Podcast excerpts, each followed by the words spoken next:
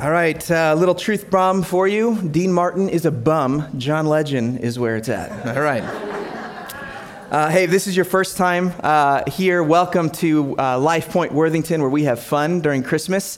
Uh, we're going to listen to songs like that each week because I think they bring up a, a particular theme uh, that we're going to be talking about in this new series that we are uh, in called Love's Pure light. But before we jump into that, let me just say this. If this is your first time here with us, or uh, you've been checking out LifePoint for a few weeks and maybe interested in knowing what your next step might be and uh, stepping in or finding out more about this community, I'd encourage you to take a moment, take your uh, phone, and you can scan that QR code that is on the one of the seats in front of you. You can uh, take just a few moments to fill out a quick form, and uh, we will follow up with you later on in the week. Let me just a side note: if you have done that before and have not got gotten a response maybe the last two weeks. We had a bit of a glitch. It was going to the wrong email address. That glitch is solved now. So uh, if you're offended, it's Jason's fault, okay?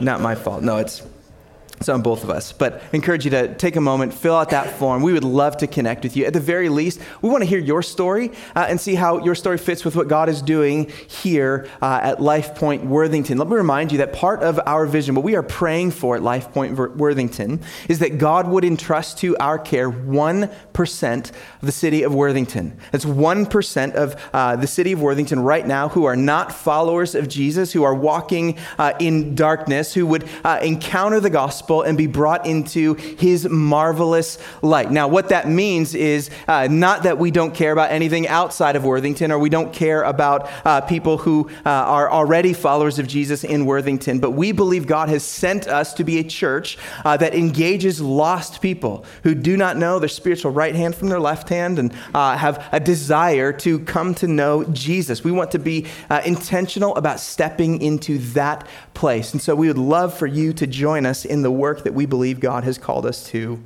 here. All right.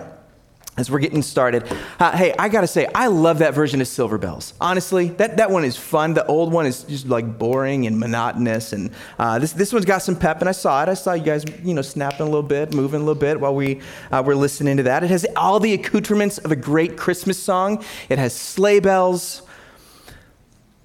That's it. Uh, but, but, but I picked that song uh, to start this morning because I think it captures the mood that we all at least want to feel this time of year. I just, just that mood that makes you feel good, even if you can't explain Like you, you want to have that. And that may not be your song, but every single one of us has a song that kind of gets us in that, that we get that warm, fuzzy feeling. Like we're, we're, we're happy, we're, we're excited about uh, Christmas time. And uh, whatever that song is for you, I want you to think about that song. It produces something inside of you, doesn't it? Something that's real. But the question that we're exploring in this series is why? Why does this time of year make us feel something? Where does that come from? How does it work? This month, we're in the series called Love's Pure Light as we prepare for Christmas. And uh, we're doing something new at Life Point this year. Each week, we are taking a major theme from the biblical storyline that reminds us of what we're actually celebrating. That all of those, uh, the, the, those feels we get around Christmas time, they're real, but they actually point to something far more real. They don't just point to this vague notion that something good is happening, that we should be kind to other people around us. They point to something real. They are grounded in a real story of something that really happened. Last week, we talked about hope, saying that uh, if we hope only for things in this world, our hope will certainly end with this world, that we need to find our hope in something outside of this world. We said that when we find our hope only in our vertical relationship with Jesus, we are liberated from demanding things from our horizontal relationships with, with things and those around us, even those we love, demanding what they cannot possibly provide for us. If you missed that message last week, uh, I'd encourage you to check it out on our website or wherever you get podcasts because it's going to dovetail with what we're talking about today as we hit this second major theme. So if you have a Bible with you, why don't you open open with me to the New Testament book of Colossians. The New Testament book of Colossians. We're going to be in chapter 1. Really, this whole series uh, is just built on Colossians chapter 1. Uh, and we are going to be in verses 9 through 14 today. If you're having trouble finding Colossians, remember the table of contents in your Bible is your friend, no judgment. Uh, it'll take you right there. Colossians chapter 1. And today we talk about joy. Talk about joy. And of the four themes that we're going to explore in this series hope, joy, peace, and faith I think joy is the hardest. I think joy is the hardest one because, uh, well, it's not because it's too esoteric of a topic or too philosophical, and it's not because it's too complicated of a word for us to unpack in a few short moments. I think joy is the hardest theme for us to understand because it is the easiest for us to settle for a cheaper version of it. And there are many, many cheap versions of joy. There's many cheap versions of joy, some of which we can buy into without even realizing that we're doing that. We can think of joy only in terms of happiness and what makes us happy, response to something good that's happened to us. We can think of joy as pleasure, or what philosophers often call hedonism. We spend our lives chasing after that thing that makes us feel good. And yet, when we look at Colossians chapter 1, we see that Paul introduces a very, very different idea of joy. It is more than happiness, it is more than pleasure, it is more than euphoria and bliss. What we will see today is that it is the Christmas story itself that makes this kind of joy that Paul talks about accessible. And that the very message of Jesus is and ought to be experienced as good news of great joy for all people. So if you're not there with me yet, Colossians chapter 1, I'm going to read this passage, we'll pray, and then we'll get started. All right, starting in verse 9.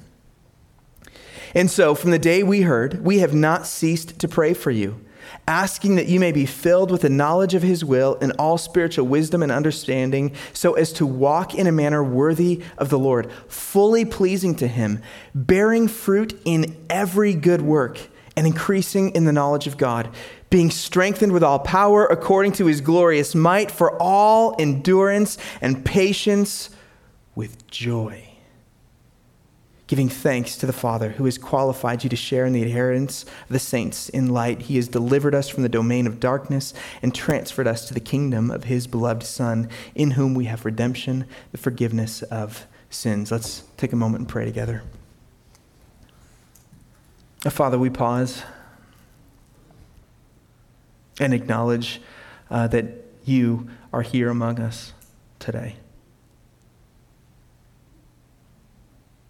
Remind us that we don't just uh, need to go through the motions as we come into a church building on a Sunday morning, but we are here and have the opportunity to meet with the living God who speaks. And so we pray that you would speak powerfully to us today.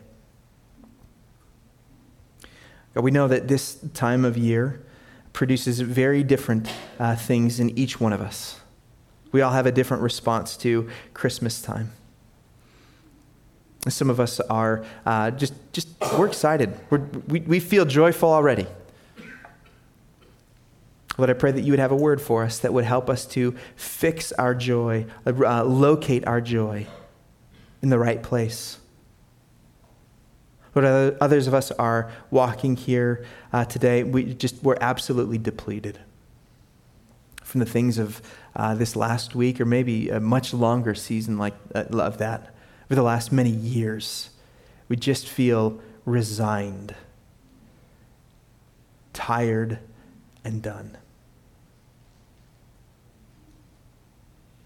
And so the thought of having a message about joy uh, just makes us want to roll our eyes this morning. I pray that for wherever we are at, Lord, you would have a word for us today. By the power of your Holy Spirit, uh, continue to preach to our hearts long after we leave this place.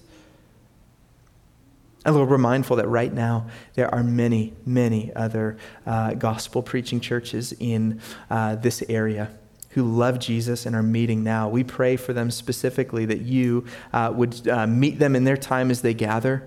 Uh, Lord, I pray specifically right now for uh, Grace Church in uh, Sunbury, a new church plant just getting started. Father, thank you for the friendship that uh, I have with their pastor. And Lord, grateful for the work that you are beginning to, to do in this new community just north of us. We pray blessing as they meet today. Um, Lord, that you would enrich their time, that they would uh, encounter you as they sing and pray and teach uh, and love one another well. Lord, we are grateful that uh, there are many other kingdom partnerships here. We pray blessing. We ask that you help us to seek the kingdom here. And we pray all of this in Jesus' name. Amen. All right, let's go ahead and get started. I, uh, I, I, want to take a, a, moment and have us notice how Paul starts this whole conversation about joy. It's very interesting. Look with me at verse 9 again. He says this, and so from the day we heard, we have not ceased to pray for you, asking that you may be, and then he launches into this whole uh, prayer. I want you to think back with me for a moment to what we talked about last week. Remember, this is written by the Apostle Paul, one of the earliest leaders in the Christian uh, movement, who would travel from city to city, starting these communities of followers of Jesus that we call churches. Now, what's interesting about the, uh, the letter to the Colossian church is that Paul never visited this church. He has only heard about this church. He was, in, uh, in fact, under house arrest in prison with one of his fellow co workers, a man named Epaphras, visited him and told him the news about this new church in the city of uh, Colossae. Colossae, which is in modern day Turkey uh, today. And uh, right, Paul didn't start the church. He's never been there. He's heard about it. Uh, so when we he, when we read these words in verse nine, since we first heard, what he's talking about is, hey, since I first heard of your existence as a community of followers of Jesus. And then, then he shares with us what he has immediately started to do uh, for this new church. And I think it's fascinating. Right? He, he, he, doesn't say, hey, since we first heard about you, we immediately jumped into a financial funding plan to help you get off the ground. We, we, we, immediately started sending you leadership resources and preaching resources and kids' materials. We started sending some volunteers who can help you get off the ground. No, no, no. Th- those are all important things. Those are all important things. No, Paul, Paul's immediate and remarkably unceasing response to news of this new church. Keep reading verse 9. We have not ceased to pray for you. We've not ceased to pray for you. In other words, we have not stopped coming before God on your behalf, asking that these things that He's about to list, that these things would be increasingly true of you as you continue to share, show, and grow in the love of Jesus. Now, keep in mind, Paul does not know these people, he does not know them at all.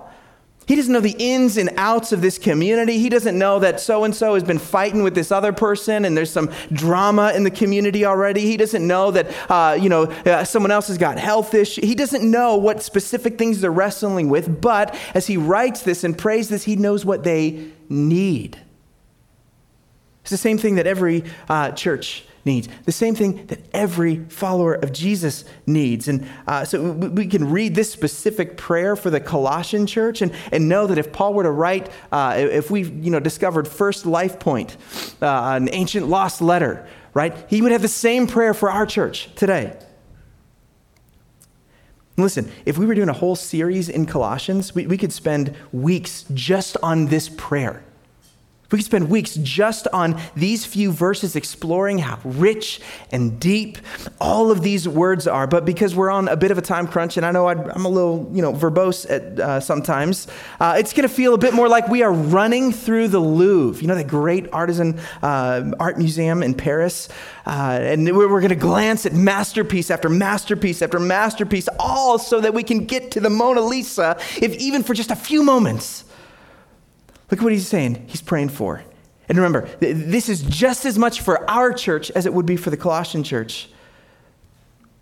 And so, from the day we heard, we have not ceased praying for you, asking that you may be filled with the knowledge of his will in all spiritual wisdom and understanding, so as to walk in a manner worthy of the Lord, fully pleasing to him, bearing fruit in every good work and increasing in the knowledge of God, being strengthened with all power according to his glorious might for all endurance and patience with joy. Let's just unpack this quickly that they would be filled with the knowledge of God's will meaning that they, they would have both a sense of what God is doing in their lives and what He has called them to do in the world around them. That, that they would have all spiritual wisdom and understanding, meaning that they would have a sense of why God is doing what He is doing and the spiritual maturity to process what they are experiencing here and now in this life. That because of their wisdom and understanding, He says,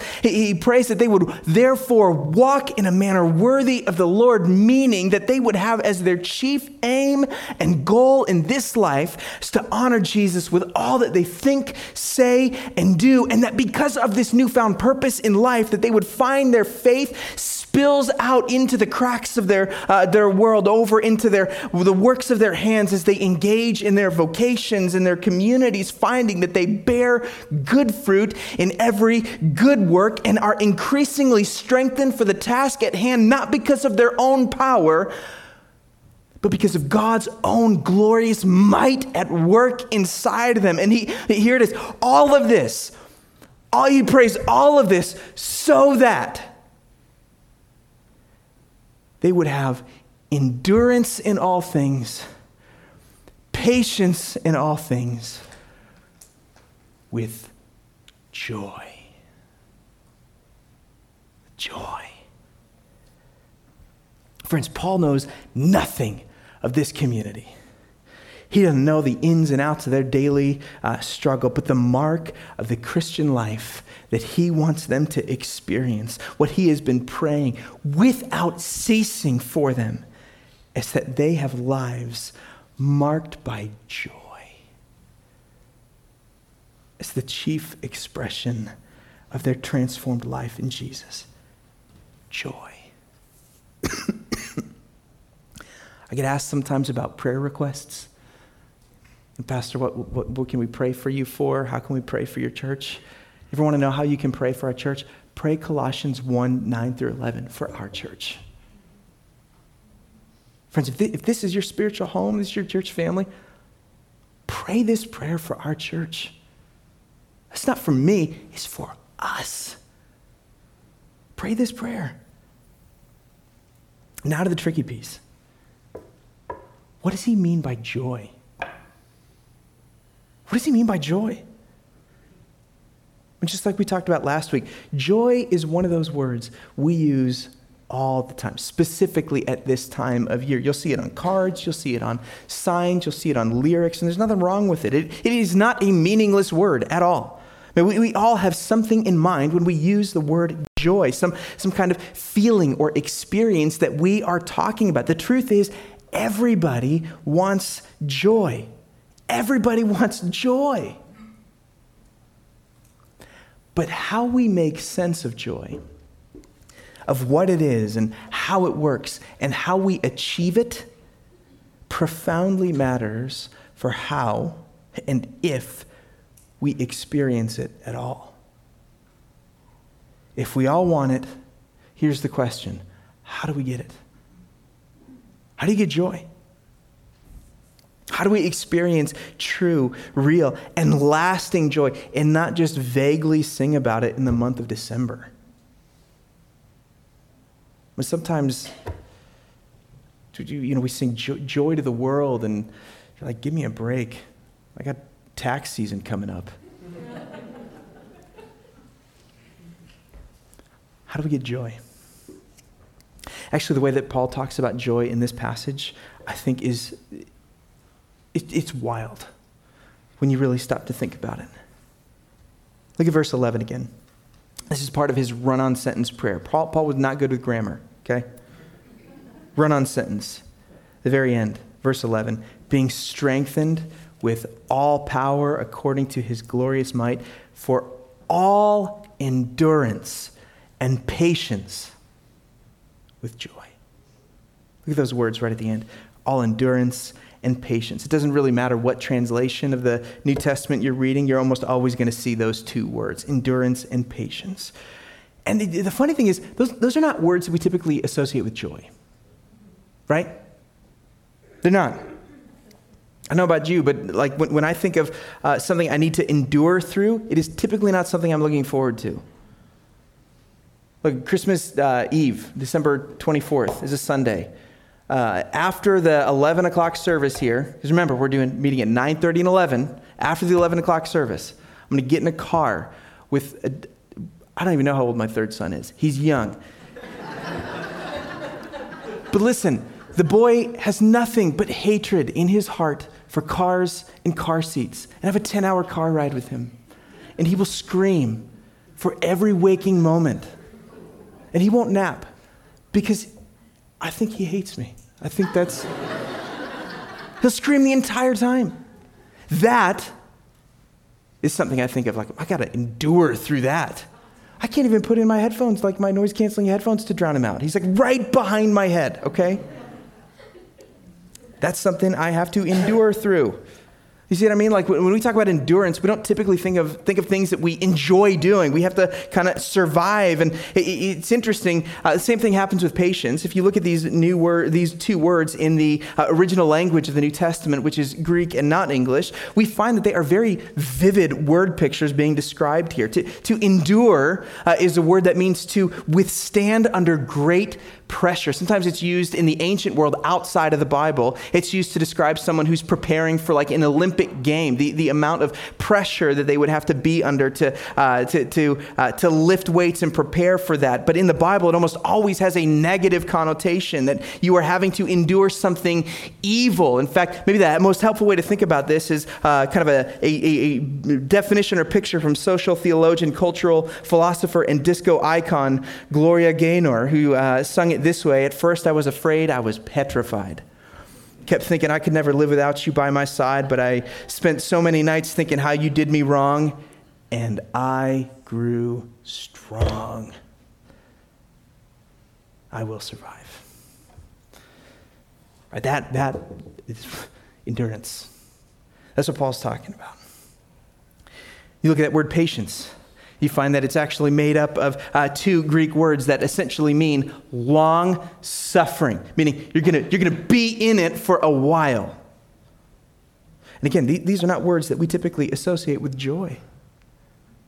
It's like the antithesis of joy. They do not speak of experiences we tend to have joy through. Yet you, you, endure through some of the hardest, most painful seasons of your life. Some of you are in that season right now.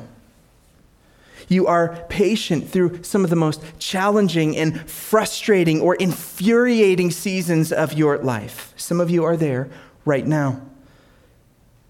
And here comes Paul with this audacity to pray that in those moments, you would have the more time I've spent kind of thinking about this and preparing for this weekend, the more I've started to see that we, we really do have a problem with joy. And it's hard to diagnose because it's, it's more complicated than saying, you know, we, we, choose, uh, we choose counterfeit versions of joy.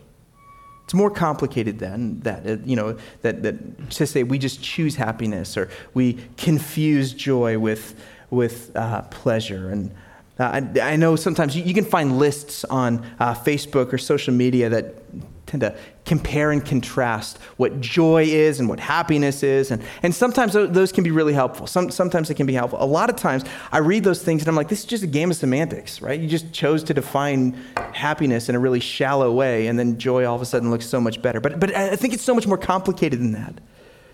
It might be more helpful to think of it this way you see, we, we don't often confuse happiness for joy.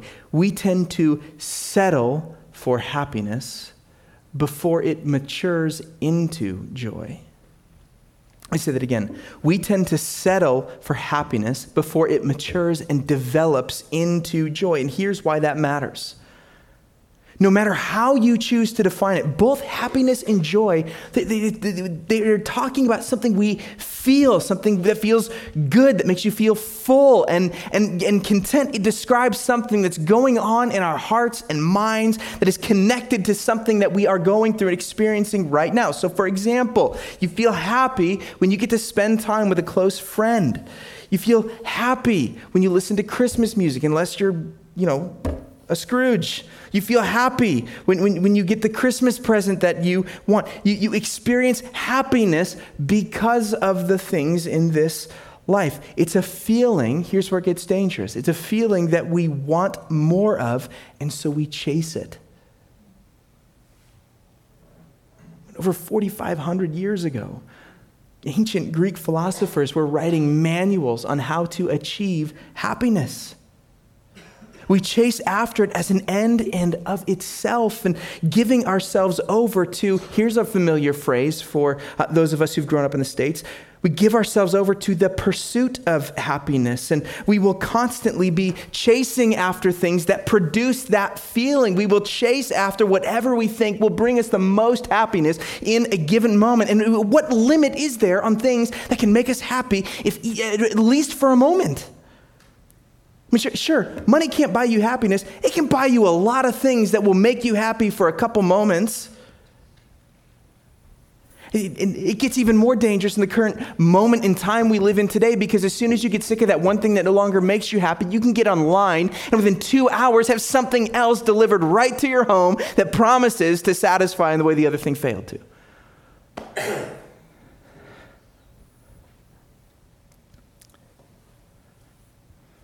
Really, there, there are very few things that we are willing to uh, let get in the way of making us feel happy. You can think about it this way. This is not every situation, but uh, if you uh, think about the uh, larger cultural conversation happening right now about cancel culture or cutting off toxic people in your uh, life, certainly there are people who you should maybe build some distance between you and uh, them. But do you see how dangerous it can become if you are the only one who gets to define what makes someone toxic in your life? What becomes the difference between a toxic person and someone who gets in the way of your pursuit of happiness? How can you tell the difference? Isn't the pursuit of happiness ultimately lurking behind every uh, the process of addiction, coming back again and again to the same thing, hoping that it will uh, once again produce that same high uh, you got the first time, not realizing that each hit is going to demand more and more of you. And this pursuit of happiness at all costs, you see, is all over the place. It is all over the place. The dominant narrative in our culture today is that you should give yourself to the things that make you happy, that bring pleasure, that and, and those are the things that are worth living for. Let me prove it to you. It's all over the place. A few years ago, uh, I was visiting some of my uh, wife's friends down in Georgia, or family down in Georgia we were watching the Super Bowl, and it was one of the games that I just I didn't care about. Like it didn't matter who won the, won the game. I'm, I'm watching for the commercials, okay? Um, and one of the commercials came on, and it was for um, it was for a uh, it was a beer commercial for Michelob Ultra. It was a brand new commercial for them. This one still airs uh, today they had one of those motivational commercials that's trying to inspire people and uh, it's, it's, like hey man you can persevere through hard things. Go go find the silver lining in whatever situation you're, you're experiencing. Make the best of it. Get after the life that you want to live right? That, that kind of commercial right? And the tagline they had uh, for the very end of the commercial was this it's only worth it if you enjoy it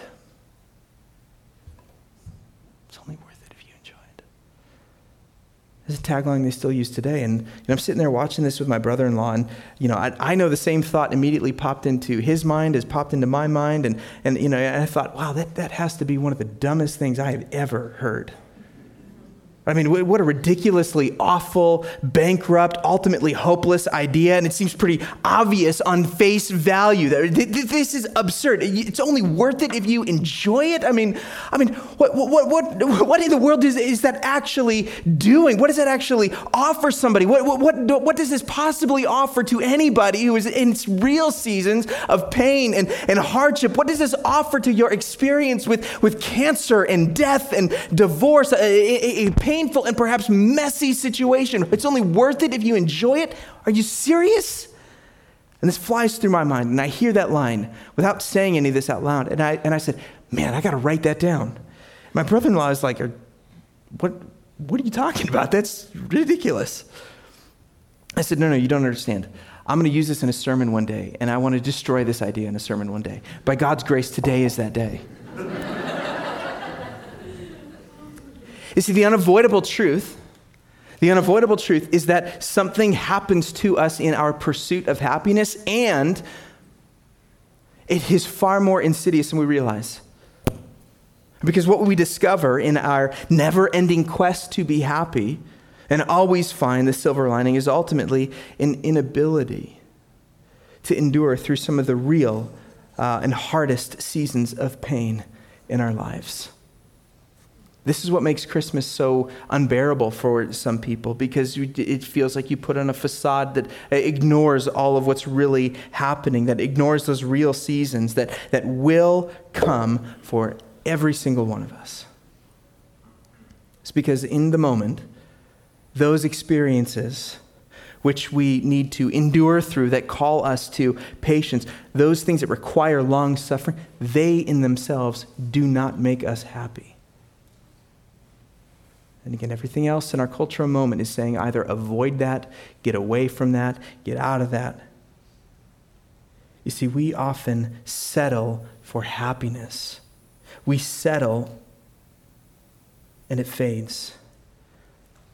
It doesn't last. The pursuit of happiness, it leaves us powerless. It will inevitably leave us empty. If it's true that it's only worth it when you enjoy it, then you will be left with nothing when the reality of life sits in. But here is where we discover that Paul has something far more than happiness in mind when he talks about joy. It's not necessarily different, but it's a feeling that matures. I would define it this way joy. Joy is pressure tested happiness. Joy is pressure tested happiness. It, it, it, in the same way that a, a diamond, you see, is, is pressure tested coal. Joy is pressure tested happiness. I'm not sure you can easily go through an experience and in real time distinguish in your heart and mind that this is just happiness or this is joy. I don't think we can see that very easily. I think joy is what we are able to look back and see being produced the impact, the trail, the signs of it in our lives over the long haul because it is ultimately not rooted in the things and situations of this life. Joy, you see, is uh, experienced throughout this life if and only if it is fixed on something outside of this life. That means you can still look back and, and still have joy through the things that don't make you happy. You can see the long arc of joy, of gospel created joy in your life, even through those seasons that do not make you happy. You can have joy not because of your cancer, but in and through your cancer. You can have joy not because of your job, but in and through the situation where the rug is ripped out from beneath of you. You can have joy not because of a miscarriage, but through your miscarriage. You can have joy in your longing for a spouse, a, a child, or for anything else you desire because Christian joy is not tied to the things of this world. It is rooted in, located in, tied to the one who is above this world. And just like we talked about hope uh, last week, if, if our joy is rooted only in the things of this world, it will perish with this world. It will fade if it is rooted in things of this world it will absolutely fade almost immediately. Because we were never meant to find our joy in the things of this world. I'll give you a real world example of how this is happening right now. We constantly, as followers of Jesus, look to our horizontal relationships to be the basis of our joy. I did this this week. We got some work going on in our, in our home and doing a few things, uh, and we, we have a family member who's helping us out with a couple things, and it just, frankly, it is not going the way that I wanted it to go. Okay? It's, It's, it's, it's stupid. It has to do with vanities in the bathroom. Vanity, right? There you go. And I'm talking with Courtney about this problem, who, who, my wonderful wife, often the voice of the Holy Spirit, knows what I'm preaching on this week. Right? I'm, I'm talking about, you know, this, hey, the work's not getting done the way I wanted to get done. Like this, got this problem going on. And I'm, I'm starting to like rev up a little bit. Like there's some, there's some anger here and it's starting to come out. And uh, I'm talking about it and I can see myself and hear myself spiraling. And she's like, so how's your joy sermon coming? And um, thanks, babe. Uh, but see, what's happening in that moment is I'm looking at this other thing in my life that's about to get worked out, and I'm like, once that happens, the, the lie I didn't uh, say out loud but was actually believing, so once that gets solved, I'll have joy. And because it's not getting worked out, I'm getting angry. And we do this all the time. We look at our horizontal relationships to our things and the people around us, and we demand that they be the source of our joy, that you are here to make me happy. How many fights with your spouse are rooted in the idea that that person is supposed to make you happy, they're not doing it right now? And there may be a whole host of other issues in there. But one of the many is that you are looking to your spouse to be your joy. You're looking to your spouse to be something that they could never actually be for you. We look to our horizontal relationship for joy, we will ultimately uh, find ourselves dried up and washed out because we're never meant to find it there. We find it in our vertical relationship with God. Friends, joy, you see, is at the very center of the Christmas story itself. You remember the story uh, that we tell and retell year after year uh, in the church, the angels who appeared to the shepherds. We just uh, had the Ballards read about this, who proclaim uh, that they have good news of great joy for all people. It's the declaration that in the person and work of Jesus, the one who is God in the flesh, who has stepped down into this world, into our human story, into our experience to live the life we should have but failed to live, to die the death we should have died, and yet rose again uh, from the dead with the promise and hope, new life for any who would trust in him. The promise of the gospel is an ultimate, you see, final, lasting, true, great joy. And so, so this is Paul's prayer request that, that we would experience not just happiness, that we wouldn't just settle for pleasure, that we wouldn't settle for bliss, but that we would reject looking for joy in our horizontal relationships and find it squarely in the only place it can be found in our vertical relationship with God itself. The life Jesus promises us can and ought to be marked by true joy and that does not mean you are happy every moment of every day, but it means you are able to look back over the long course of your life. The, or, the arc of your life is one marked by joy as a follower of Jesus. Do you see why this is so much better than happiness? Sure you, you, you can have immediate happiness. But over the long arc of our stories, joy is so much more sweeter, so much more powerful, something we can experience as we endure, as we are patient. In the gospel, we are liberated from demanding that our circumstances and horizontal relationships make us happy. We find true and lasting joy fixed in our vertical relationship with God. And I feel like this is, this is part one of like a seven part message on joy that I desperately want to preach one day. Because there's so much more we have to explore. How, did, how does this play out in our hearts and minds when we're in deep seasons of mental health issues? When we encounter uh, the, the, what the scriptures often call the dark night of the soul, what we label as uh, real depression and sadness and loneliness, how does joy infiltrate in those moments? How does joy play out in the real, uh, uh enduring situations of our life? We, we have so much more we could talk about.